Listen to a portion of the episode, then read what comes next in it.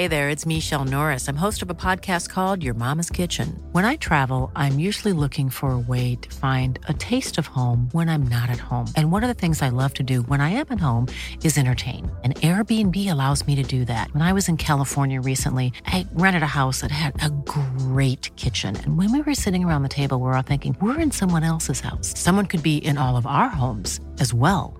If you have a home, but you're not always at home, you have an Airbnb. Your home might be worth more than you think. Find out how much at airbnb.com/slash host.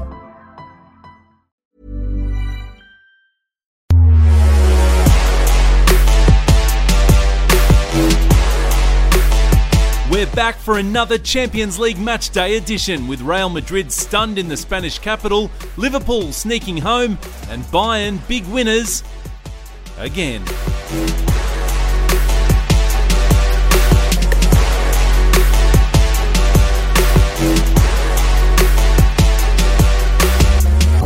Hello once again. This is the Matchday Gegen Pod. I'm Richard Bayliss. Nice to have your company after two days of Champions League action.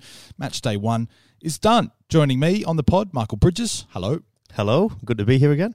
Indeed. Dave Weiner. How you doing? Morning. Great morning. Dramatic morning. Lots to talk about. As always. And uh, joining us on the phone as well, uh, he was involved from our Brisbane studio on the coverage this morning, John Aloisi. How you doing, John? Yeah, very well. It was another great morning. Had a lot of highlights to go through. Indeed. It started uh, pretty interestingly with the early, early kickoffs, which we'll get to from Group A and B. But let's start with what was our feature game from the Johan Cruyff Arena Ajax nil, Liverpool 1. We know they've got defensive worries, but they had no issues this morning. Michael, a clean sheet and three points for the Reds. Happy days. Very happy days, and I think that was summed up perfectly by my old colleague James Milner. Started the game in that midfield, and his semesters was we weren't great, we kept a clean sheet, and we won the game. He said it was like an old English style win or victory. They just grounded out. Ajax were, I thought, were awesome the way they set up, uh, and Liverpool clean sheet. They handled it. What is a semestis? I don't know. I was going to say just a uh, whatever you call it when you round things. A good conclusion. There you go. I'm just putting that in my uh, notebook here to add that. I want to. I want to add that to my vocabulary. That's a new one. Actually, my mate um, Chris Nedden says they, they're called bridgeisms. So I just make up words. There you go. There's one for the day. Uh, summary would have done. Uh, That's the one I was looking for. I think you also had synopsis somewhere in the back of your mind, but that's okay. Cimeroptis. That's why you're on the pod, Michael. We love that type of insight. Uh, John, you'd suspect that Jurgen Klopp would be pretty happy. It's been a funny old few days, hasn't it? Because the attention has all been on what happened at Goodison Park. You sort of got the feeling that these guys need to focus on Ajax for a moment, but they did and they got the result. What did you make of it on, on the whole? Yeah, I thought it was a difficult game for Liverpool. I thought uh, they were, uh, I wouldn't say lucky to get the result. I think they did grind it out in the end. Uh, Ajax started the game well. I thought they were finding the solutions with the ball in playing through Liverpool's press, which Liverpool normally, their press is, is unbelievable and then a lot of teams can't play through it. But uh, they were struggling in the midfield, especially in that first half. Uh, second half, he brought uh, Henderson on, he, he took uh, Curtis Jones off, and that made a difference. It was a bit of a scrappy second half, but in the end, you know, Liverpool did enough to get all three points. And sometimes when you're not playing at your best, you just need to be able to get those three points, uh, no matter how. John, I think you've absolutely nailed it there. The way Liverpool were getting played through and they weren't pressing. And can you remember the scenes with Klopp on the sideline? That is the most animated I have ever seen him when he was giving it to uh, Gini Wijnaldum. Yeah, I, you know, I understand. That. I think that um, he was showing a little bit of. Uh, sometimes when you, things aren't going your way, that, that, that nervous energy comes across, and, and he was probably he picked it out before the game what he wanted, and they weren't following his instructions, so he was giving it to him because. Uh, again, uh, they uh, they probably weren't communicating enough on the pitch. Van Dijk is a massive loss for him uh, because he does coach a lot out there. I remember last uh, wasn't last season, season before when I went to go watch Liverpool against Barcelona the amount of communicating and coaching that Van Dijk does from the back is incredible. And uh, so midfielders find it easy because they, they sometimes they see what's happening behind them, but he can coach that. And uh, they probably weren't getting it uh, in the first half, especially from the two centre backs. And uh, and that's probably why Klopp was getting so angry. But uh, they got what they needed in the second half, and they got the three points. It's actually amazing that uh, uh, Gomez and Fabinho is the 35th combination uh, Klopp has used at centre back, and Matip and Gomez still haven't started together in a game. Isn't that, that right? remarkable? Yeah. So that's the challenge he's got coming up. And, and John, I just want to know in terms of the approach and the coaching that Klopp has to do now, because uh, I think their coordinator press probably wasn't at its best to start the season. Hence, you know, what the back line was exposed for with the 7 2 to Aston Villa. How about the challenge now to get to the team to adapt without Van Dijk coaching from the back? And we saw today you take out Henderson, you move Fabinho to centre back. All of a sudden, achieving this year or maintaining those standards for Klopp is actually going to be a pretty remarkable effort, isn't it? Yeah, I think this is the biggest test that he's had since he's been at Liverpool because uh, the injuries that he's got now, and it's to major players. Like Thiago didn't play this morning, of course, and he'll be a major factor in that midfield. And you've got Alisson that's still out, Van Dijk, and then Matip at the back. But um, I, I, think that uh, the, the, you know that, that's virtually your spine, and you take a spine out of any team, and you're going to struggle. They will need time. Uh, they haven't got a lot of time because games come thick and fast, not only the Premier League but the Champions League but they need time, the, the, especially the players at the back, to get used to each other because most of the time coaches don't like to change the centre backs. They want to get a pairing right, and once they do get that pairing, they normally play. But uh, this is going to be uh, hard for Klopp, hard for Liverpool, and it's going to be interesting to see how they cope with it throughout the season one of the good things about, well, it's the only good thing about there being no crowd at the moment. I love the fact that you could almost hear word for word what Jurgen Klopp was saying to GG Wijnaldum as well, saying there's no press, there's no press. Fascinating insight, but otherwise pretty sad, John. The last time I was at Amsterdam Arena was with you, and I'll never forget turning to you at full time after Lucas Moura scored his third, and the famous John Aloisi, oh shit, that's mental. Um, yeah, it was a long way from those scenes in terms of the atmosphere. Hopefully, we get back to it soon. yeah, I remember that uh, that night, Rich. It was. Uh, I didn't think the night before could be topped the Liverpool game against uh, Barcelona and the atmosphere at the stadium. But the atmosphere that night, and you remember it well, is that uh, the, the Ajax supporters were so good the whole game. They were so excited and up for it. And and then as soon as that goal went in from Moura, it was like that the pin could drop. It was, it was like someone died, um, and then that's probably what it felt like tonight at the game because there was no noise at all in the stadium. But um, let's hope the crowds are able to come back soon because it, it does take away the atmosphere, and uh, and and it'll be tough on the players as well not to feel that atmosphere. There was also great scenes in the studio because I also went, "Oh shit, get in!" yeah. That was a great video. Well, yeah, I mean, this this morning, the match between Ajax and Liverpool, we were 30, 20, 30 seconds away from that being the final in Madrid a couple of years ago. What a shame for Ajax fans. I mean, we witnessed it firsthand. They've got a, a good team now, a good system under Ten Hag, but they'll be a long way from the final, you suspect, based on um, a tough group. We'll look at the other game in it. The result, not great for Awer Mabil Socceroo, Dave, who went down 4 0 his Midtjylland side on debut in the Champions League at home to an Atalanta that cannot not score, really.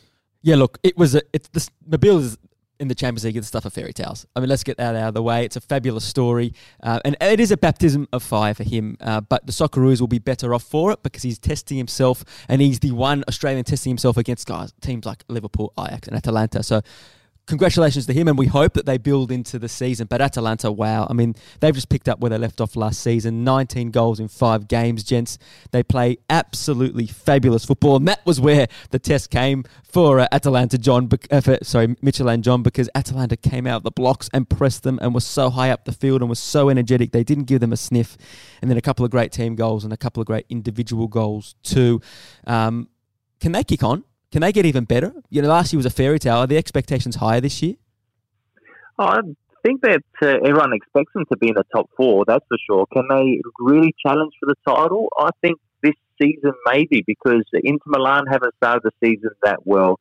Juventus under Pirlo is still a bit of an unknown. Um, so Atalanta could push. They did lose their last game in the Serie A to Napoli 4 1. So they've won their first three games, and then this morning again they showed what firepower they got. Zapata, Gomez, Muriel, that they can score goals, and and Ilicic, he he wasn't on the score sheet. So you know, with the way that Gasperini likes his teams to play, I I think that they can actually get even better. So Nostradamus, Michael Bridges, 24 hours ago, predicted that uh, PSG would go crashing out after one game. What do you think about Liverpool and Atalanta's group? I'm just looking into my crystal ball now, and my Nostradamus says that it will be Liverpool and Atalanta. The guys that got three Oh. points will go through. Ajax a European spot, I do believe, for the Europa League. Wow, what that's that's tough. I mean, you've looked at the table and gone, "Yep, top two. I just love the way they played. Love the way they played. Atlanta, Dave has just said they are absolutely phenomenal going forward. I think they will cause Ajax a lot of damage. And um, yeah, I can't see anything. I'll tell you what, how good will those games be though? Um, against Ajax and against Liverpool, while you recover from those predictions. Um, All right, Liverpool won't qualify. There you go. They'll finish third. Wow, there you go. At least it's something it's something a bit different. Uh, Liverpool and Atalanta will be really interesting to your point, Dave. Can't wait for that. Elsewhere, we saw some drama with, uh, well, this is pretty much par for the course, isn't it? At some point during the Champions League, ironically, given they are the most successful club in the history of the competition, John Real Madrid inevitably have downsides. They have negatives. They have these moments where it all goes haywire, and it did tonight at home to Shakhtar Donetsk. They lost three two. They were three 0 down inside the first half. What went wrong for Real Madrid? They didn't turn up in the first half, and uh, and that's because Sergio Ramos wasn't out on the pitch. They they actually had a bad loss uh, in, on the weekend against Cadiz uh, at uh, at home. They they lost one 0 and then they uh, go and lose to Shakhtar Donetsk three two. The second half they actually uh, picked up. Modric gets on the score sheet. Then they start pushing. Vinicius after ten seconds comes on and uh, and scores. And you thought that they were going to get uh, a point at least out of the game when they had a goal disallowed right at the end. But there's already pressure on Zidane, as you expect at Real Madrid. One loss, let alone two in one week, is going to put them under pressure. And what a way to cope with it! You've got Barcelona El Clasico on the weekend, so it could be three losses on the trot for Zidane, and who knows what will happen at Real Madrid. Johnny, question for you. Ramos was out, a massive part of getting getting the defeat against them, but they're not playing their home games at the Bernabeu. They're not playing in front of fans. Surely this is having a massive effect. Would would would Real's faithful have allowed them to lose these games, or would they have helped them get through them, or could it have been a detrimental effect not playing in front of them? Oh, difficult question, Bridget, because you expect them to That's still have the here. quality. you expect them to still have the quality to, to actually uh, beat these teams, and that's no disrespect to Shakhtar Donetsk or even Cadiz, who were in the second division last year, so they're no world beaters. Uh, but with, with the fans, yes, they will give them a little bit of help, but don't forget the Real Madrid fans are.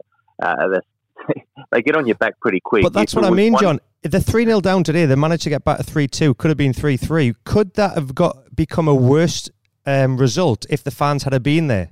Oh yeah, maybe it would have become a worse result. Look, that's the worst first half performance and result that they've had in Europe uh, in their uh, history, and, uh, that's saying something for the Real Madrid uh, players and uh, for Zidane. So whether the fans would have got on their back, yes, they would have. Whether they would have been able to cope with that, I'm not sure. But the players, they they know what.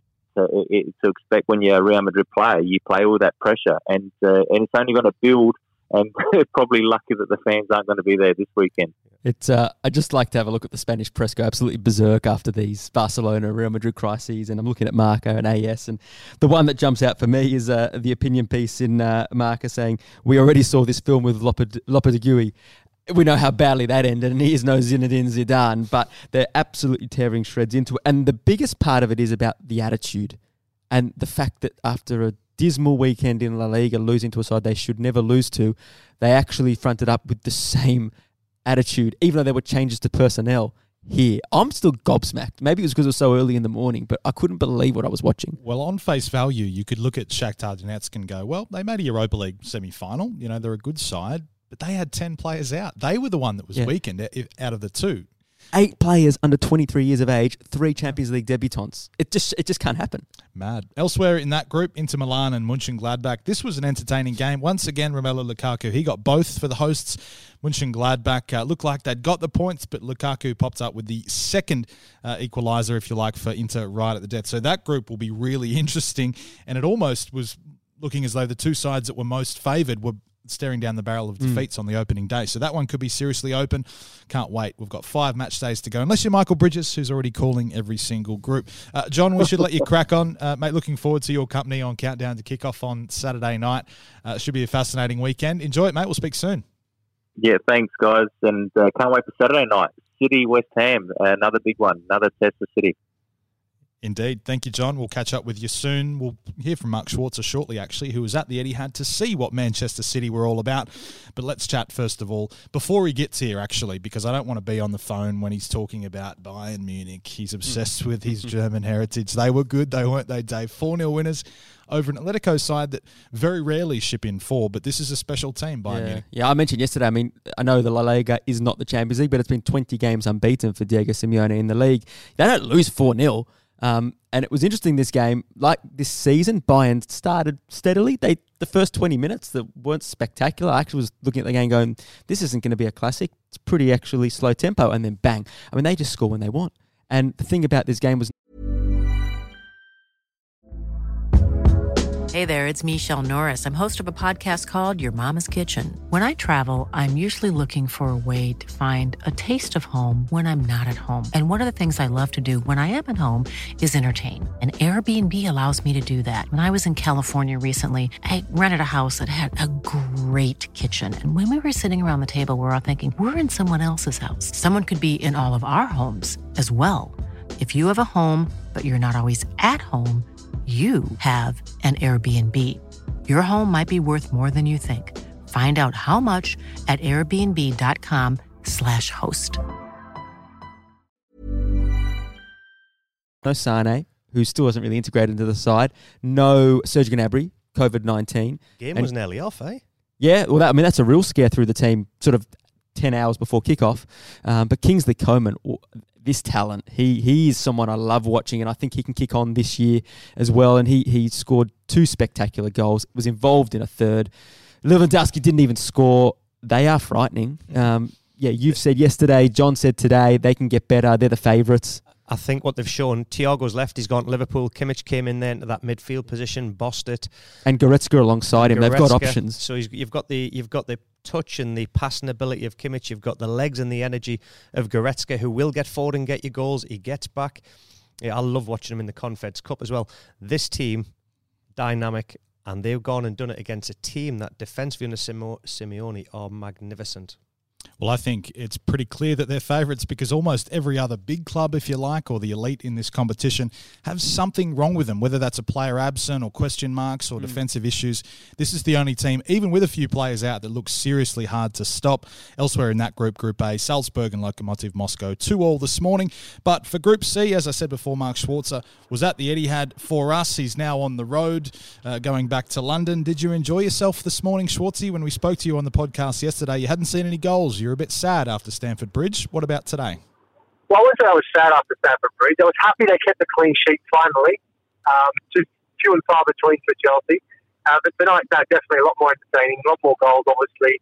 Um, first half was was uh, probably, I think Porto probably picked the first half slightly better. Uh, they finished the half stronger, probably should have gone in or, or could have could have gone in 2 1 ahead, but, but wasn't to be. Second half, it was all all City, um, and City deservedly won the game. And I think in the end, Porto were also very, very lucky to have uh, 11 players on the pitch. Sorry, I cl- uh, should have clarified. You were sad after Stamford Bridge because you found out Petr Cech was in the Chelsea squad, not you. Well, no, I wasn't sad because Petr Cech. You know what? The funny thing is, right? Um, I spoke to Petr Cech a while ago, and I, I, I he was telling me about training, and I, I was obviously finding out all the inside gossip about how it all went. And he was he was talking about how well training actually went for him, and how well he was feeling, and he and he, he intimated that, that he would be ready to play if needed. So it, it doesn't it doesn't surprise me one bit that he was included in the squad. And uh, um, you know, apparently it worked out really well initially. It was a good thing for him to go and train uh, for Kepa to see and talk to him, and you know, see that could, the different drills they do. And in the end, from my understanding, was that it, it got a little bit um, awkward because Petr was actually outperforming Kepa at training. It's So- unbelievable. Hang on, hang on. Wow. He's doing a, he's the he's the goalkeeping coach. He's doing his report into the football club to the staff, and he's going, you know, Mendy, okay. Kepa, crap. Cech, fantastic. And he gets himself in the bloody squad. I find that unbelievable. That's incredible. It's funny, Shorty. Uh, I suspect that the visiting keeper wasn't necessarily um, feeling great after his efforts for Porto.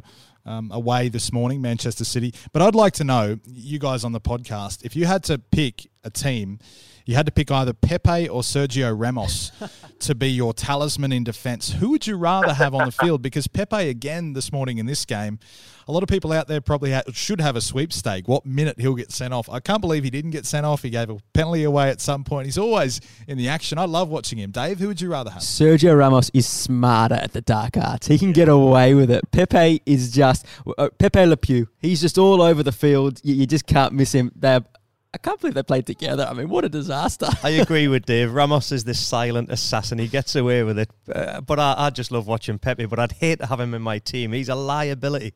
who, who, would you have, Mark? Uh, it's got to be Ramos, man. I, I, I say Ramos purely because look at his body. He looks incredible at his age, mate. Um, and uh, and I, I, think he was a better. I think he's a better player than Pepe. Pepe just looks like one of those annoying, annoying little kids in the playground that you really just want to wait until you know, you can you know, in a corner swing, you can give a quick chat to the jaw or something. Like, it's sort of annoying pain in the backside. I would have never played for you if you were coaching because my body's been a disgrace all my career. it still is. you would have never got a look in by the sounds of it. Speaking of, uh, you know, the playground antics, the kids uh, having a go at each other. What about Conceição and Guardiola. I wonder, Schwarzy, from seeing him at close quarters, is Pep Guardiola just a frustrated figure at the moment? When they scored tonight, he you know let the emotion out, seemed really happy. But even before the game, he was bristling. You know, obviously afterwards, didn't shake the hand of Conceição. There was clearly some words said there. What's your read on him at the moment? Um, no, I think he's, he's, definitely feeling the pressure. Um, and I, I don't think it's not the pressure City per se. I think the external pressure. You know, when he went there it was all about wonderful Pep Guardiola and what he's going to do. And, and, and the first season was a bit rough for them, but then after that, I mean, the, the, type of football that City played was out of this world. But then obviously it's dropped off, and the Champions League not making it further than the quarterfinals with uh, with with Manchester City, struggling since leaving Barcelona. Felix Magath, of all people, coming out and saying it was it was Messi's Champions League trophies and not Pep Guardiola. I just think, you know, Pep's now being questioned. We saw it in, in Lisbon. He was questioned after the game about his tactics. Um, and whereas previously people never dared to ask, he was quite an intimidating figure. Now he just looks like someone that it's so easy to poke and to provoke. Um, and, and I find him on the edge. Yeah, that's definitely the way it's coming across uh, at the moment, even from a distance. So interesting to hear that's what you're seeing in close quarters. Looking ahead to the weekend, Schwarzy, Premier League back, of course. They go to West Ham. David Moyes, uh, very much the opposite on the touchline the other day. He was going mad. That three-all draw was incredible. What a fight back from a West Ham that are in good form. If you ignore the opening forty, sorry, eighty-five minutes uh, against Tottenham, do you think that City have a, a, big task away at West Ham, or is this an opportunity for them to, you know, stake their claim again and show their quality? You know, listen, Man City playing well, uh, there's only one winner. But, you know, we know in Man City at the moment, particularly in the last, I would say, last six months, are unpredictable. You know, we saw in the Champions League last season. You know, when you think, right, Lyon, yeah, they've done tremendously well to get to where they did in the Champions League. City should brush them aside. And they were outdone. And it just seemed like they're a little bit predictable at times. Um, there's no real plan B. Um, and that was very evident in the Champions League against Lyon. And when it doesn't work, it doesn't work, and, and, and, and there's no real way out of it. Um, I, I think I think West Ham, the you know, the, what they'll take from the Spurs game is that fight, that determination, the the never say die attitude. Yeah, they got a little bit lucky, but you know, you need that when you're three 0 down. Um, and, and I think you know the last couple of weeks for West Ham, David Moyes must be breathing a huge sigh of relief and the way that his team's finally starting to put performances on the pitch because he was under an enormous amount of pressure. The Gegen Pod will be back in 20 seconds. Once you're done with this episode, though, take a moment to look up Two Sharp Reds. Socceroos great Mark Schwarzer is joined by Ollie Giel to talk about the lighter side of world football, with a real focus on the day to day of the Premier League. Two Sharp Reds from Optus Sport, available where you get your podcasts. Now, back to the Gegen Pod. Let's have a look at some of the other matches coming up this weekend. It kicks off uh, in the early hours of Saturday morning. Aston Villa, how good are they going at the moment? Four from four. They look so good defensively as well as scoring goals, obviously, including seven in one. They're at home to Leeds, Bridgie. Leeds don't have Kalvin Phillips, and I think that's a, an issue. What's your read? What do you think happens in this one? It's a huge loss. Um, Kalvin Phillips is the, the man that breaks up the attacks of the opposition. He's the man that starts. He's, he's that deep number six, as we call it here, the midfield. And, you know, the Leeds love to play through him when they've got the ball as well. He's full of energy. England, two England caps midweek. They're going to miss him big style. This is going to be a very, very tough game. Villa, three clean sheets out of their games, 100% record. If anybody can do it, Bielsa can do it. He'll find a way to to give them a run for the money. I'm really looking forward to this. What a what a game to start the weekend off. And I'm going to say a away win, obviously, for the mighty Whites. Yeah, Pascal Struijk is the man that will come into that position. Marcelo Bielsa said that today, say even that, though they're short on centre halves. Yeah, Ooh. so a bit of a knock on effect. The 21 year old Dutchman with the wand of a left foot. Keep an eye out for Pascal. Uh, elsewhere this weekend, we spoke about Man City and Chelsea yesterday, Dave. So let's talk about Liverpool and Sheffield United. We obviously know what the centre half pairing is going to be for Liverpool, so that won't really be a mystery, but they need to obviously keep the momentum going defensively. Another clean sheet would be nice. At home, back to winning ways in the Premier League where they haven't been winning. The fixture list is probably okay for Jurgen Klopp given the problems he's got uh, uh, on his plate at the moment. But um, the the interesting thing here will be can they continue to break down uh, a defense like Sheffield United, and as, and as bad as they've been offensively this year, you know when things aren't going well for them, what they're going to revert back to. So it's another good niggly test for Jurgen Klopp as he continues to evolve things on. I'm just so interested to see, as John mentioned earlier, this is the biggest challenge of his time at Liverpool. I'm just so interested to see how he tackles this test, and uh, yeah, and, and we'll see we'll see how it happens, and we'll see which team he puts out on paper. Of all the other games to look at, the ladder leaders Everton are away at Southampton. We've got Wolves at home to Newcastle, Arsenal, Leicester, the two Europa League sides. That's a great game. I don't want to ask Mark Schwarzer about those. I want to ask Mark Schwarzer about Fulham at home to Crystal Palace because we know you and Roy Hodgson are tight, and we seemingly think that your love affair with Fulham appears to be uh, on the way out, Schwarzy. Um, what, what's going to happen here? Will Fulham finally get a result here this weekend? Because they look pretty good against Sheffield United. Surely they have to get something at some point. Got a result last weekend. What else do you want? I mean, that's one result. That's probably more than I thought they'd get. Um, listen, I, my love affair with Fulham hasn't changed. Of course, they've got a special place in my heart. But I'm going to call it how it is. You know, Fulham are better. They look better with Lookman. They look better. You know, they look like a better team. Um, they've got some. They did some really good business in the transfer window towards the end there. Um, uh, you know what? I just I just don't see them getting a result again, but uh, against Crystal Palace. Crystal Palace going forward will be way too strong because Fulham are just woeful at the back. Um, they've, they've just been terrible. I mean, we saw it last weekend. They should have been 2 0 up. I mean, Mitrovic of all players, you expect him to score a penalty. Unfortunately, didn't do it, and then gives away a penalty at the other end. I mean, I have to say, Areola has to take responsibility for it because he, he came out for the cross and, and made the mistake. Um, and, and that's just going to be, I think, a problem for Fulham all season. You know, they, they, they, just haven't got enough quality all, all over the pitch. And I think uh, Palace being trying to get to the Premier League and with a master at the helm in Roy Hodgson, um, you know, perfect fit with Palace, they're going to win the game. Well, you've called him a master. He looks more like Yoda of Star Wars every time you see him. He's getting old. He's getting wrinkly. Well, Score prediction, please. He is, yeah. He is getting a bit older. He is. You're right, but he's still a master, mate. And, You know, the old fox, mate. He's still got it. He loves he's still it. got his passion for the game. Um, yeah, he's been brilliant. Uh, what's the score going to be? I, I'm, I'm going to say it's going to be a, a three-one to Crystal Palace. Okay, well, you know what? I've got more faith in Fulham than you. I think they looked much better with Loftus Cheek and Lookman. Lookman looked sharp, like he had something to prove. I don't know. I feel like they might get something from. Robert, Robert, Robert's a good player. He's a luxury player, though, isn't he? He's a good player. He's a luxury player. He's a little bit like Andre Schürrle was a couple of seasons ago when they got promoted. Can do the special thing. Can win you a game. The one that is impressive is Loftus Cheek. The issue we with Loftus Cheek is how many games is he going to be able to play? You know, Chelsea broke down a lot of times, um, and this is a big test for him now.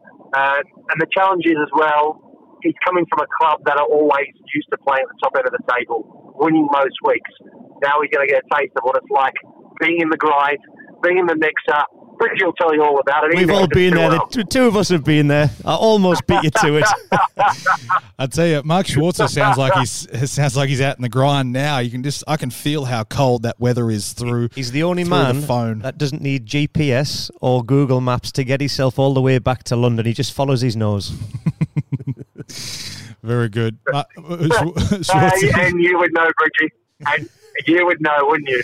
Schwar- uh, Schwarzy Bridgie's actually standing back about two metres from the microphone, if that tells you anything. We better let you go, mate. Uh, thanks very much for, for being involved in the coverage of the past two days. It's been great to get your insight on the touchline. We look forward to seeing you on the weekend. Enjoy West Ham City, mate. Speak soon. There, guys. What a, what a legend. I absolutely love the fact that he's off Fulham because I, I thought Fulham were all right last week. It's going to be hard to see them get too many results throughout the season if they keep going like Do you they think are. he's had though. his name taken down off the Wall of Fame or I don't- something? I don't know. He's I- got it in for them, eh? I, I next time I'll have to ask him whether Fulham fans have actually reacted to him because I feel like they would have had to have. Fulham, Sheffield United, uh, also West Brom and Burnley, the four teams still looking for their first victory this season. Uh, West Brom travelled to Brighton, who themselves haven't been getting the points they maybe deserve. Burnley at home to Spurs, that feels like it might be a bit of a grind as well. A big weekend coming, as John mentioned. There's El Clasico, and then next week as well, European football is back. Three midweeks in a row, the Champions League and the Europa League. Always plenty happening. Uh, gentlemen, we're out of time on the Gegen Pod Match Day edition. Dave, you have yourself a lovely weekend. Oh, thank you. You too. Enjoy uh, your football. Michael, I'm going to have a great weekend. One Mile Beach with the family, the kids' birthdays, the twins. So we're going to go up there and celebrate. And I'm going to get this pommy tan out on the beach. oh, happy birthday to the youngins. Give them our best from Optus Sport and for you guys out there as well. Enjoy your football, whether you're playing, spectating, whatever it may be. Until the next Gegen Pod, enjoy it. We'll see you soon.